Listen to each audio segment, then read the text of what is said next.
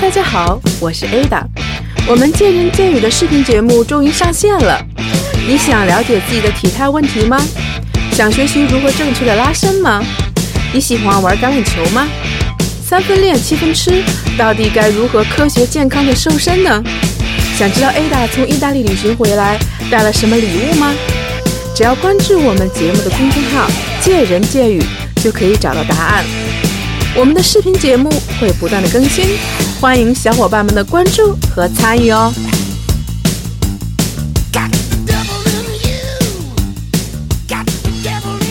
首先，欢迎大家关注我们节目的公众号“见人见语”，里面有更多的视频和干货的分享。今天啊，我们跟大家聊聊柔道。我不知道我的听众里面有多少小伙伴们练习柔道。我并没有接触过，但对这项运动还是蛮好奇的。所以今天啊，我请来一位柔道的高手跟我们聊一聊柔道好不好，练了才知道。首先还是先请我们今天的嘉宾跟大家打个招呼吧。Hello，大家好，我是荣盛道馆的张金来张教练，现在在荣盛道馆主要负责成人课。欢迎进来啊！然后我也说过，这个柔道我只是听说过、传闻过，但实际上我自己也并没有这个接触过。我先问问进来，你自己练了多久啊？我是从小学六年级开始练的，嗯然后呢，到现在大概练了十五年左右了吧。哎，那你是专业的这个运动员吗？呃，算是半专业吧。嗯，大学学的内容是运动训练，但是是柔道专项，还是跟柔道脱离不了关系。哦，但是不是做一个运动员那条线了啊？就是比如说体校，或者说去集训和那种专业的运动员的那个路线了啊。我觉得也挺有意思。你小学六年级的时候，那时候柔道好像也。没有特别流行的一个运动项目吧，这样人应该也不多。当时怎么想起练这个？可能跟家里有关系。那个时候吧，不是很普及。对。但是我家里边我爸呢是练摔跤的，哦。然后呢，刚开始是从他那儿听过摔跤这个运动，嗯。但是后来也是偶然的一次机会吧，呃，我们区的柔道教练去学校选材，那时候我比较胖，然后就看上我了。刚开始去的时候呢，主要就是以玩为主嘛，然后练完之后逗逗你，做做游戏啊，特别开心。然后后来一问，你来我们学校吗？然后练练吧。然后那时候就就去了。套路，我觉得。对，被套路了。我觉得都是套路，我觉得。然后一进去之后就不是这么回事了，整天练的跟狗似的，天天练的要死。你看，我就说这就是套路，你知道吗？原来也是，进来也是，小时候可能觉得好玩啊，教因为那时候小嘛，想才六年级，又喜欢玩啊，所以说我觉得这个可能也是教练带着大家去玩，觉得这个比较好玩，当时啊，所以就同意来练了。那既然练了柔道那么久，我相信可能，呃，很多我们的听众可能跟我一样啊，对这个柔柔道这个可能了解的不是特别多啊，可能只是看过一些比赛项目啊，因为毕竟这个比赛项目还是很多啊，所以说能不能先给我们去呃介绍一下这个柔道这项运动的一个起源和历史，给我们大家先普及一下呢？好的，嗯，柔道呢，它的起源是在日本，这个创始人呢，嗯，又叫柔道之父，嗯，他叫加纳志五郎。柔道呢，成型是在二十世纪初形成的，然后成为世界性的体育竞技项目是在二十世纪五十年代。然后呢，它是一个什么样的运动呢？柔道主要是一个一种以摔法和地面技为主的格斗术。嗯，那柔道听你这么说的话，我觉得柔道它也是属于这种格斗类的一个项目，是不是？对。啊，我觉得好像格斗类，因为以前我们做过一些这个格斗的项目，好像它包含的其实蛮多的啊，各种拳呀，什么什么跆拳道啊，各种摔跤。那这种运动项目，比如像柔道，你觉得它更多的是训练我们的这个？是力量呢，速度啊，还是抗打击能力？我为什么说抗打击？我想到这个词儿啊，因为刚才这个我们跟这个进来看那个呃做节目之前，进来给我看了一下他们那个训练的视频啊，包括我们刚才大董跟我说说，以前一个特别好的一个朋友啊，也是柔道这个专业队出身的，然后他们要练习这个摔跤，就是要被摔啊，一定说被摔。多少次啊？然后你才会才学习专业技术。然后刚才这个金来一给我看了一下他们训练的一些视频啊，我觉得一个人在不断的被摔被摔，所以说我就觉得这个柔道他最后练的是我是我们什么是抗摔打能力吗？还是练习的是一种什么样的技能呢？主要是哦，那我就说一下吧。嗯，柔道这个词呢，在日语来说吧，嗯，就是柔之道的意思，它就是温柔的方式。在他们的语言里来说是温柔的方式，在刚才咱们看那视频，我就一点都不温柔，就不是那么回事儿了。他呢，主要就是用对手的力量，然后去破坏对手的重心，用最简单的方式将对手摔倒，来赢得比赛的胜利。嗯，他主要练习的就是，呃，运动员的意志品质，还有身体的小肌肉群，嗯，然后呢，还有身体的协调性。嗯，那在这个比赛当中啊，那我就好奇了，那我们你觉得什么样的这个才是这个制胜的关键呢？这是以力接力吗？还是说你的经验、你的力量、你的速度、你的柔韧性，还是你的这个这个？你觉得哪方面在这个比赛当中会决定你的这个胜负的很关键的呢？这问到了，嗯，我就解释一下吧。大白话啊，大白话说，柔道这个项目啊，它特别有魅力，为什么呢？因为它是第一个是奥运会项目，对。然后呢，它在所有的奥运会项目里边吧，是唯一一个可以使用制服对手来比来获得比赛胜利的项目。怎么叫制服呢？对我刚刚说什么叫制服对手呢？用什么办法制服？那就是给他压那儿不动。这就是柔道的魅力了。它可以使用，利用对手的这个两边的脖子边上的那个静脉。嗯，来绞住对手，然后让对手窒息，就像封喉锁喉一样，我觉得那种大白话来说就是锁喉。对，还有利用可以用自己的对手的肘。肘关节的关节技，然后手腕的这些反关节，然后去做这些关节的技术，然后呢让对手去拍垫子，拍垫子在比赛来说呢就是认输了，然后这个时候裁判会喊停，然后宣布比赛胜利。嗯，所以说这也是一个这个柔道的它一个跟其他一些这个不太一样的地方啊，比较有特点的还是。嗯嗯嗯。那我觉得是不是这个就需要这个？那我就问你一个简单的问题啊，那比如说同样两个人，那是不是呃体重大的、力量快的、速度快的就占一个绝对一个绝对优势呢？嗯，哦，会是这样吗？你觉得？呃，柔道在不懂的人来说吧，外行人来看就是。肯定力量大呀，然后速度快，够狠。对，还有一个就是普遍的误区，就是柔练柔道的是不是都是胖子呀？啊，对，都有这种想法。因为那劲儿大嘛，就跟相扑似的，就跟相扑一样，相扑也是日本的国际嘛。没错，柔道柔道也是一样的，没错。但是柔道这个项目呢，它是分公斤级的，就跟咱们之前看过那些拳击啊、跆拳道都是一样的。嗯，它也是分公斤级的。然后男子呢？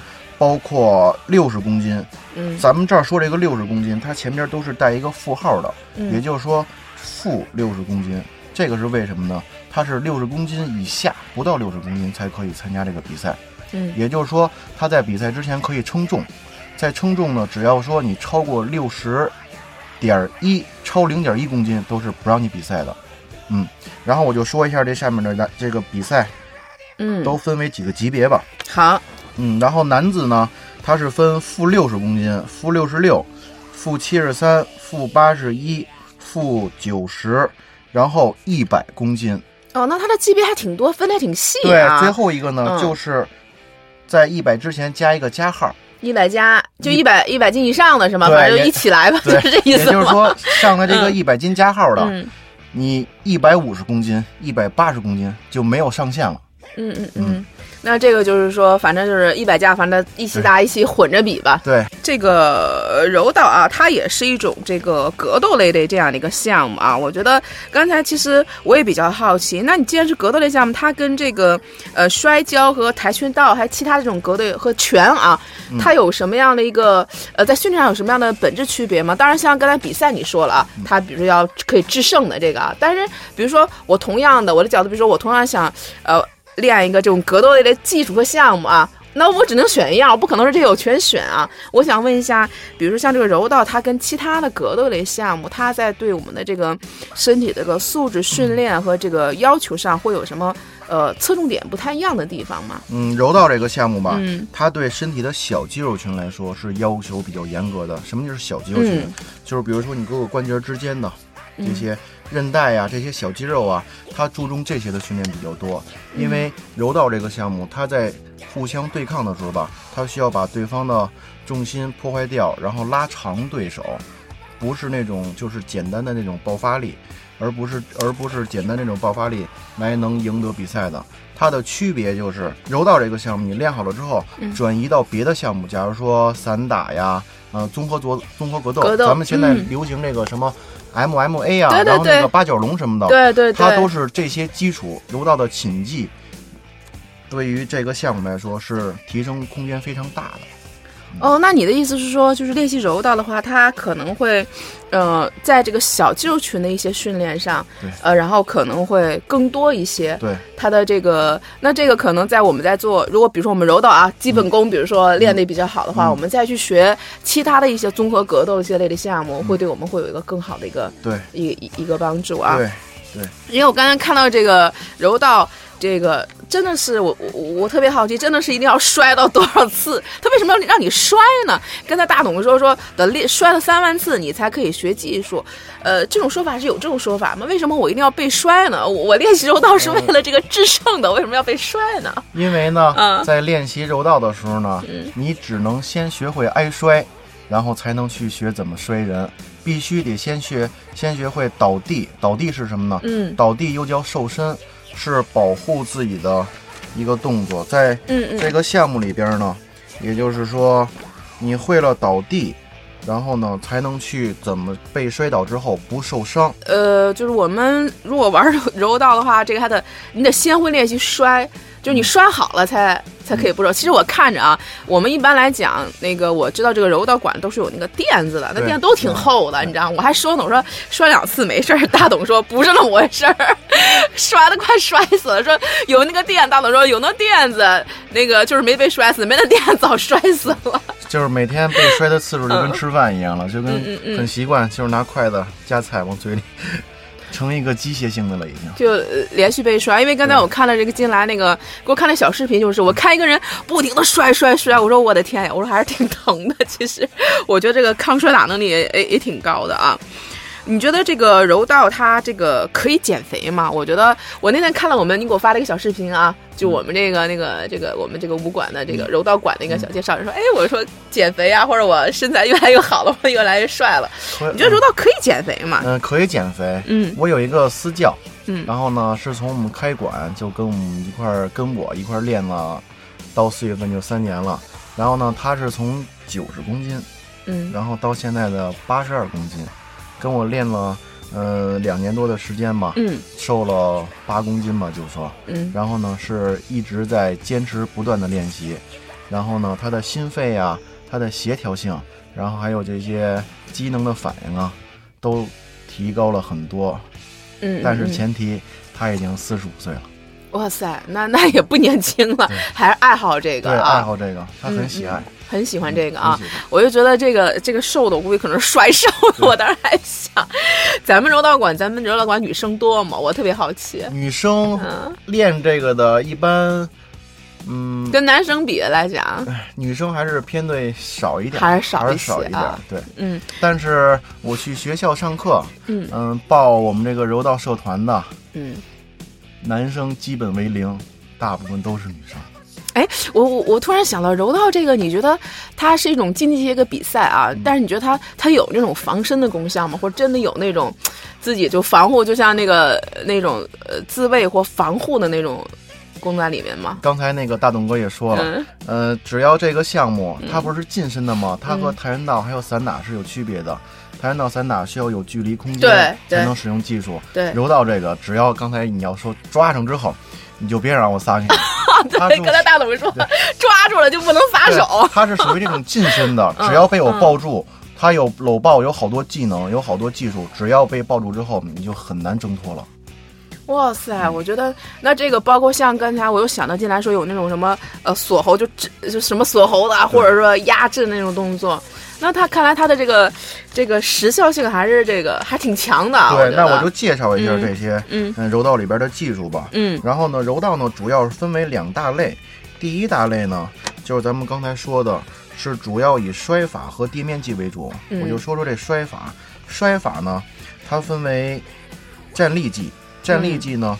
它分为投技和舍身技，投技就是咱们刚才看那个小视频，嗯，在不停的去用动作去把人摔倒，摔倒地上。舍身技呢，就是抓住对手之后，自己后背先去沾垫子的同时，然后将对手去摔倒，就带着对方去摔倒地上，带着对方利用自己摔倒的惯性，然后把对方去也撂地上了啊。然后呢，这是他的站立技，然后呢，寝技呢，寝技。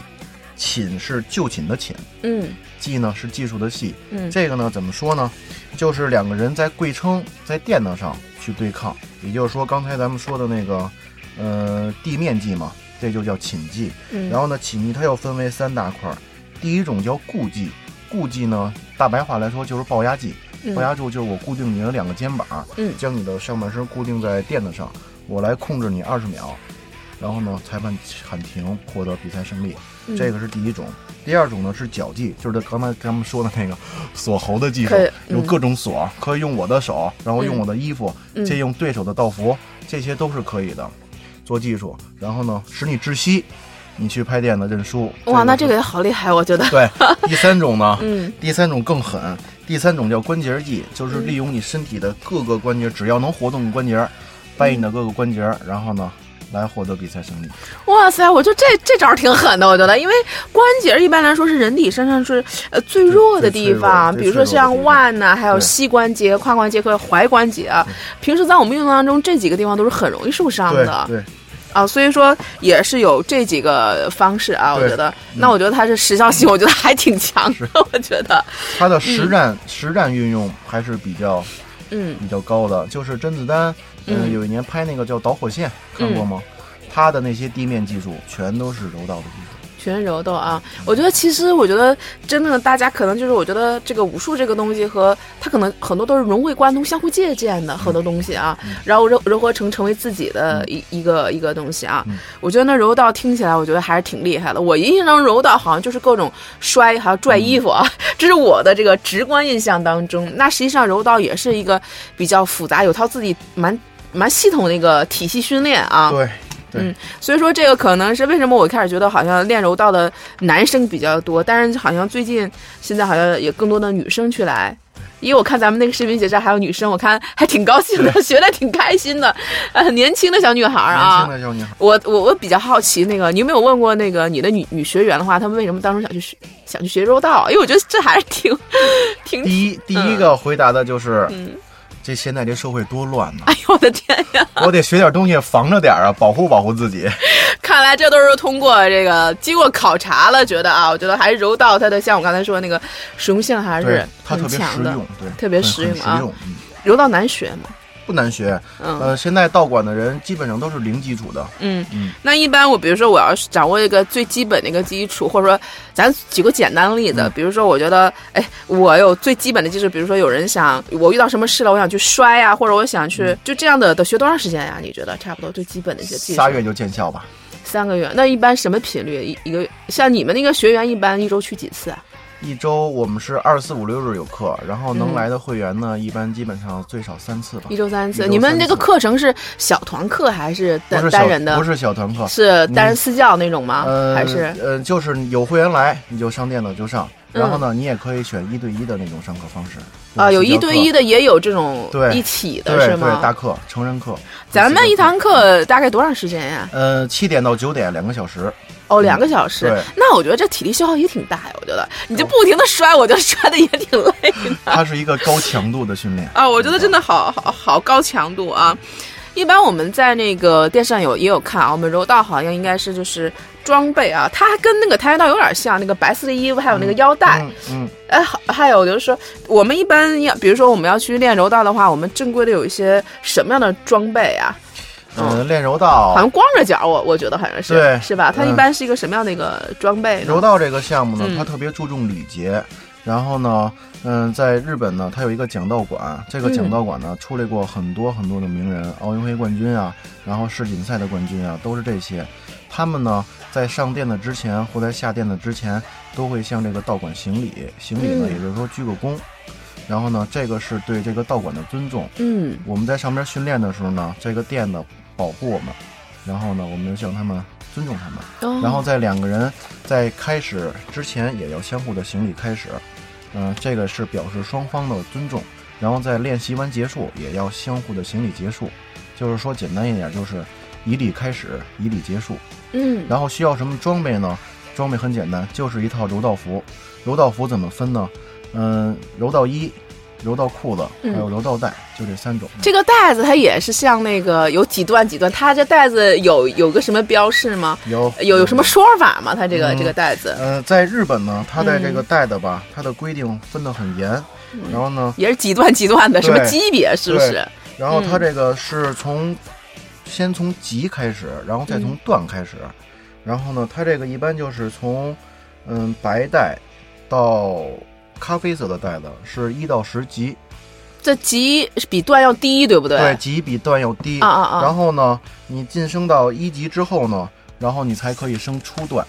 初段呢，就是一段初段到五段都是黑色的袋子，从六段以上是红和白相间的袋子。嗯，呃，九和十段是纯红的袋子。嗯嗯嗯，那实际上它也是有这个不同的这个颜色，也是有不同的级别在里面，是吧？像我们这种考级和考段的话，那现在在比如像咱国内会有什么一个专业的机构去去考吗？像国内来说，一般都是现在的北京柔道协会、北京市柔道协会来每年有一次这个考级，然后呢，咱们一般都是组织咱们道馆的学员去那考。啊，他就是说每年一次，对，每年然后去你可以去考，对，呃，就那比如说我这次没过，我只能明年再过了，对，哦，那他还是有点少，我觉得，就你只能一年考一次，然后不断去去去提高。像咱们国内这个最高的那个级别是到什么级别？跟跟日本你觉得有差距吗？呃，如果要是想让嗯日本来承认，就是考了几级或者几段，对，必须得从咱们国内到他们日本去考。啊，日本还是有一个比较更专业的一个机构，是吗？对，嗯嗯，你觉得咱们现在这个中国这个呃柔道发展啊，应该也是这两年才开始的吗？嗯，开普及不是这两，不是这两年，已经开已经有很长一段时间了。柔道现在已经算是足球、篮球，嗯，然后呢，第三个项目就是世界里边最多的国家就是柔道。柔道，柔道已经进前三了。这个项目，你觉得咱跟那个日本的差距怎么样？你觉得 有？你觉得差距？你你觉得差距在哪儿吧？因为你看，从人种来说啊，我觉得其实中国和日本是差不多的。而且一般来讲，日本人他这个身材和体格，我觉得还不如中国呢。我觉得。呃，这个呢，怎么说呢？这个项目嘛，是他们日本嗯创始起源的，对，起源在日本。然后呢，他有一些自己的。比较系统的训练，咱们国内呢可能跟他们训练还是有差距。哦，那训练的水平这方面还是有一些差距的啊。哦，所以说我觉得可能 这个中国目前来讲，跟他在技术上还是在有有一些差距。但是咱们中国中国柔道这两年女子的成绩一直很好，但是男子呢，咱们今年呢。呃，去年的奥运会，一六年里约嘛，然后拿到了男子第一块铜牌，也就是说，嗯，在中国男子柔道来说，一个突破，第一次的一个算是零的突破吧，第一块铜牌，很棒。嗯嗯嗯嗯，是一个江苏的选手，江苏的。是吧？嗯，所以我觉得咱们这个呃男子的柔道还要再继续加油，我觉得，看来还是这个日本还是本国还是比较厉害啊。对于柔道这个项目，啊，刚才我们也跟这个进来来说了，说它可能有很多的一些技术，包括它属于近身的一种格斗类的啊。我觉得那这个运动它还是呃有点这个有一定的这个危险性，是不是？包括你在摔，比如说我那摔不好，会不会摔受伤啊？会不会？尤其刚才你说有一些它技术类那个比赛项目，包括对一些关节上的一些，嗯，比如说这些呃攻击啊，我觉得这个这个运动是。是会受伤吗？有没有它的一个危险性啊？嗯，危险性有，嗯，还是有啊。前提呢，咱们刚才说那个瘦身了吗？不是也是？嗯嗯，只要把这个瘦身练习好之后呢，你在站立技在背摔的过程中，你不会受伤的。然后，刚才咱们说那些关节技啊，这些，嗯，只要你是勤加练习，你知道对手要用什么样的技术，你来防护好，进行保护好好自己的措施就行了。嗯，就可以是对，没问题的。那一般在这个咱们这个学员在练习当中的话，一般会出现，就比如刚开始啊，我还比较感兴趣，就是刚开始的时候练习的时候，大家最容易出现的问题，你觉得出现问题比较多的？我说是零基础啊，就刚基础这个柔道，你觉得呃出现比较多的一个是一个大概什么样问题呢？害怕，青少年们就害怕。嗯，怕被摔，我我也怕被摔，我从来没摔过，然后你让我天天摔，我也有点犯怵。刚才那个视频看了，它会很高，它的落地性这个公斤数会很大，这一下。因为我觉得越高大，因为你的这个落地那个冲击力，对冲击力，你自身的惯性加上我发力的这个力量会很大。第一点，上店的零基础的啊，我们都会从基础的东西，就是说你怎么被摔，你先自己做一做倒地啊，先把这些保护性的训练呢教好之后。然后再去慢慢的使着劲儿的去摔它，不会上来就是咣当一下，就咱们看那个视频的时候给它撂地，不会那样。是是是，我觉得这个摔就像进来说，它也是应该有一定的这个呃技巧性的。对，技巧性。嗯，技巧呢就是，假如说。嗯，两个人在对抗的时候呢，嗯嗯，我会推着你往后，这个时候呢，你的重心肯定会往前顶，没错。这个时候呢，我再突然一个变向，再把你向前的劲儿，然后变成我要向前发力的劲儿，也就是说借力打力吧。大白话来说，这就是使用一些技巧来相互的角力项目这个事儿。嗯，所以我觉得这个刚开始我就有个障碍，我觉得可能更多是心理上的，因为大家都习惯于站着，你非得让我摔到那儿，这我觉得可能更多的是一个心理上的一个障碍啊，因为大家不太习惯于这种这种运动方式，因为我都是想，我当时想柔道是我让对方摔，我怎么会我自己去摔呢？所以说这还是有一个实际上是一个过程啊，实际上过程。你觉得学柔道的话，刚才啊，我本来有个小问题想问这个这个金来啊，但是我发现金来已经回答我了。他说，这个学习柔道呀，就是说他可以没有运动基础是吗？就很多一些小白，就是我们没有学过任何运动项目，也不会什么柔韧力量。因为你看，在运动当，我觉得柔道也是一个综合性的，尤其像格斗类项目啊，它对人的这个身，说实话，它的综合素质要求是蛮高的。你的反应灵敏、速度、力量啊，你的柔韧，包括现在它这个柔道还有一些小关呃。小关节、小肌肉群的一些呃运用啊，所以我觉得其实上你要练好了这个，其实对人的这个要求还是呃有一定基础的啊。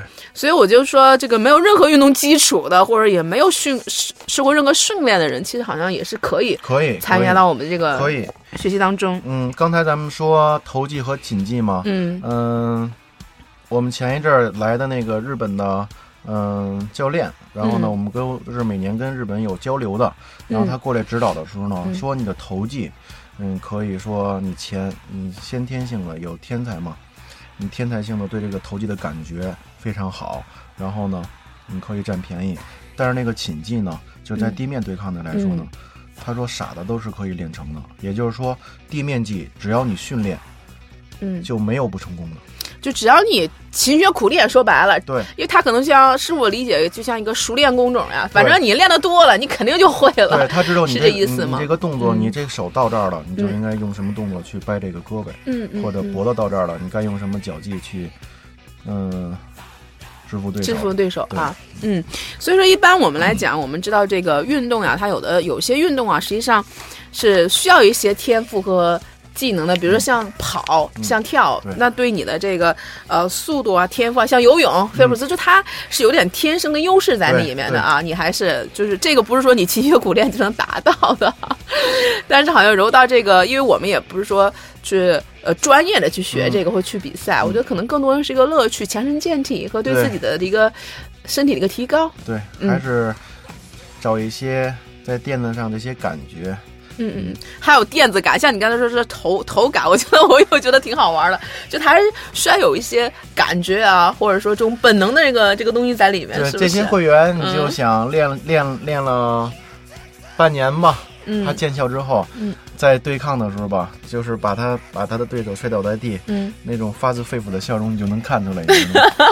就感觉特别有成就感，我觉得也是你很大的一个成就感啊！终于轮到我摔别人了啊！我觉得这个过程还是还是非常有意思的啊，非常有乐趣。嗯嗯嗯，我能感觉到大家可能呃，包括我看我们那个视频啊，我能感觉到大家的那种开心和喜欢，我觉得是和那种笑容，我能感觉到是发自内心的那种开心和成就感和高兴，对，特别高兴啊！所以说，真的是。从内心的一种热爱，像我们道馆的这些呃，我们这柔道馆的一些学员呢，就是说一般有这个都什么样的一个呃年龄和什么样的一个人去去学习呢？比如说老的、小的、最小的，哎，我们刚才好像听进来说，好像孩子好像也可以，是不是？我们道馆呢分成人班和幼儿班，妈，还有幼儿班，幼儿班呢就是小孩儿，小孩儿是幼儿为什么叫幼儿呢？嗯，四岁。哇，那太小了。到四年级，嗯，都是在大家在一个垫子上一块玩一块练，都是这些。成人呢，就是刚才咱们说那个，嗯，跟我练了三年的这个四角大哥呢，他是已经快，呃，今年就已经四十五岁了吧？嗯，他是从四十二岁开始练的，跟我练了三年了。然后呢，小一点的呢，就是初三的学生，嗯，这些都是初三到四十五在一个垫子上，嗯，大家一块其乐融融的练，特别好。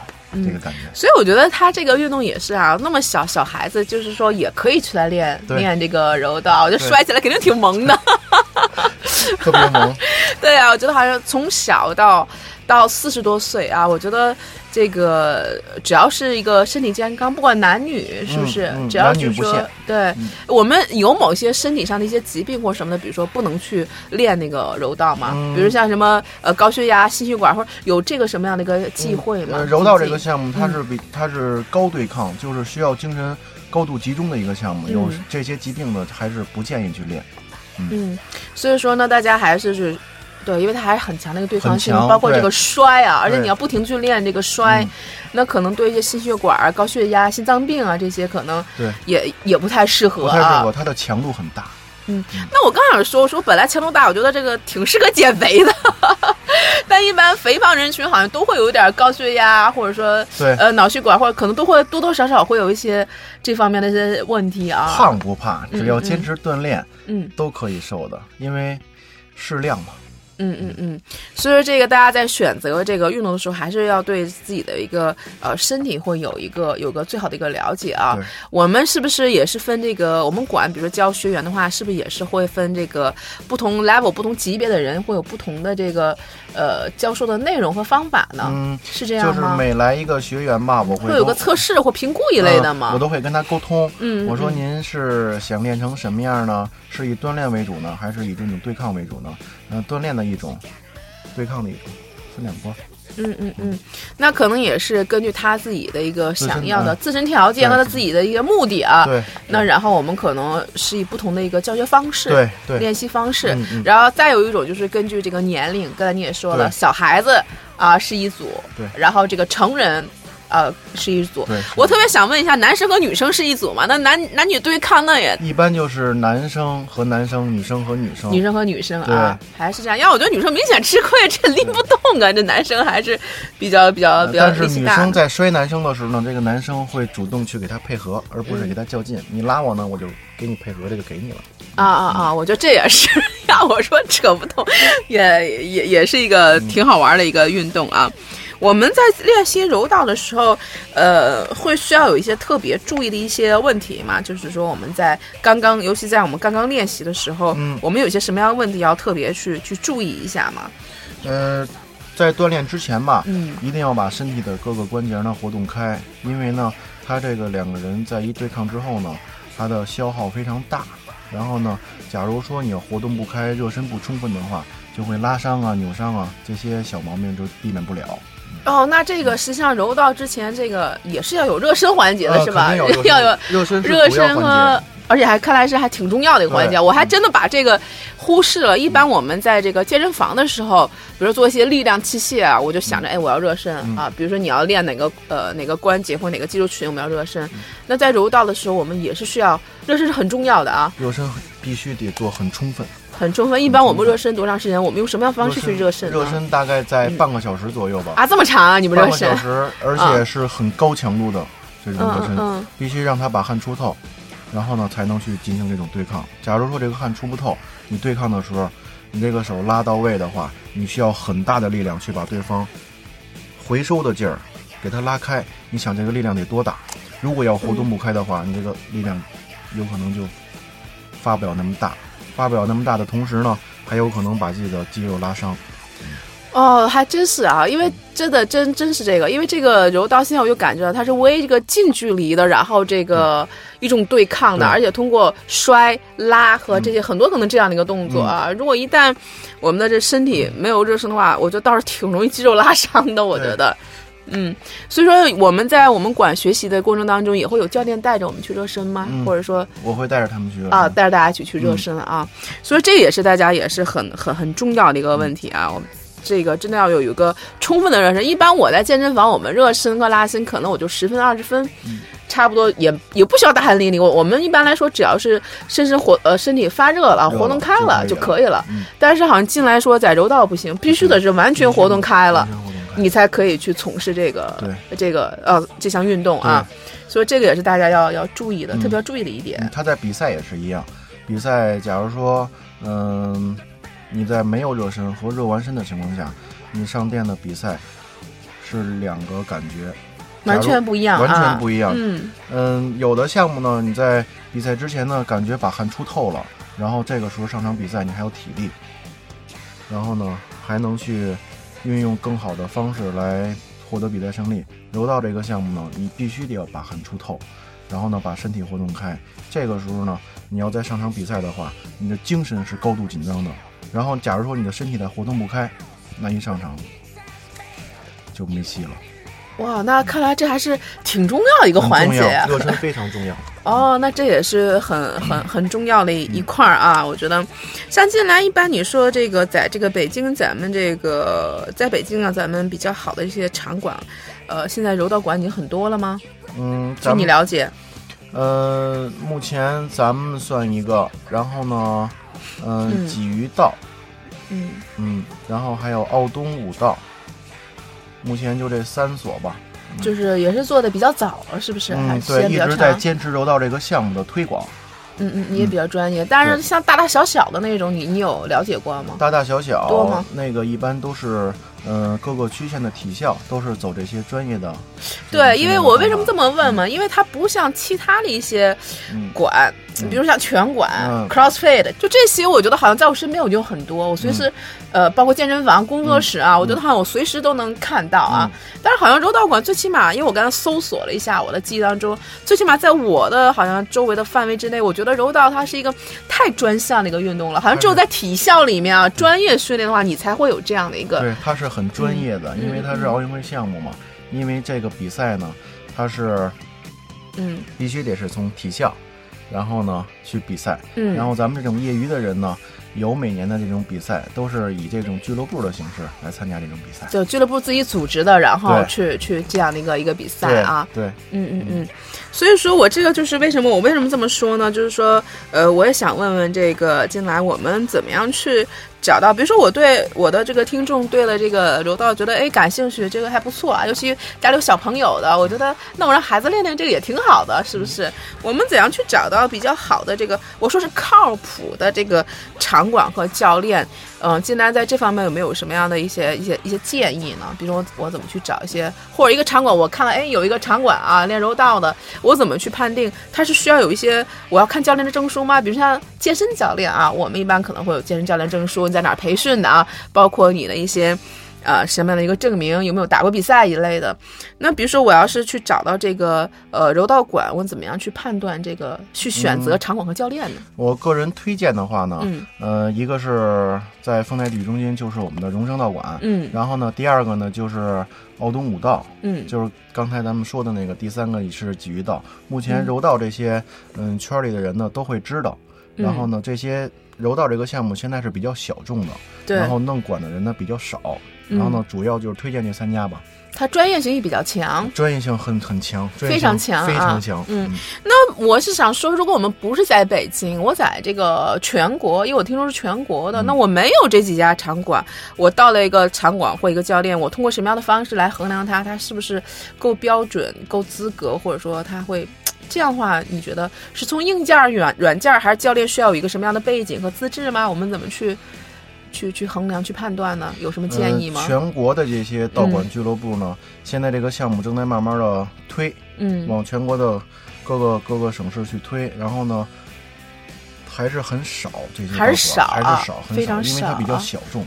嗯嗯嗯。那看来就是，如果大家是对这个感兴趣的话，可能还是北京的这些朋友啊，要是找到比较专业性的话，还是比较靠谱一点的。对，是这个意思吗？嗯，最后呢，我想还是问一下，就是说，那对于我们这个想尝试啊，比如说我们有一些听呃北京的听众啊，想尝试这个呃柔道这项运动的话，对于这些想尝试的朋想尝试的朋友，进来有什么建议给他们吗？想尝试的第一个呢，嗯，去我们那儿呢，可以试课。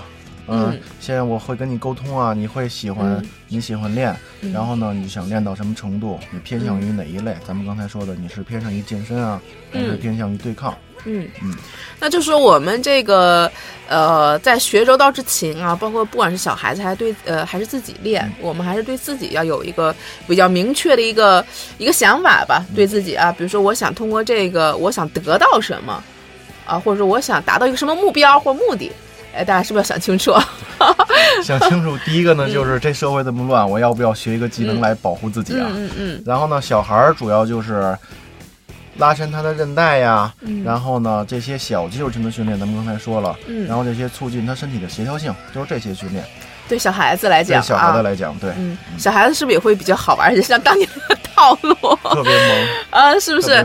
这小孩子训练肯定跟大人的还是不一样，是吧？方式也不一样，因为就像这个幼儿园的小孩子，老师教小孩子的这个方法跟大人也不一样，不一样，陪他们玩。嗯，小孩呢，他是偏向于基础比较多一点，成人呢就可以，呃，在那个热身的时候嘛，就可以加一些。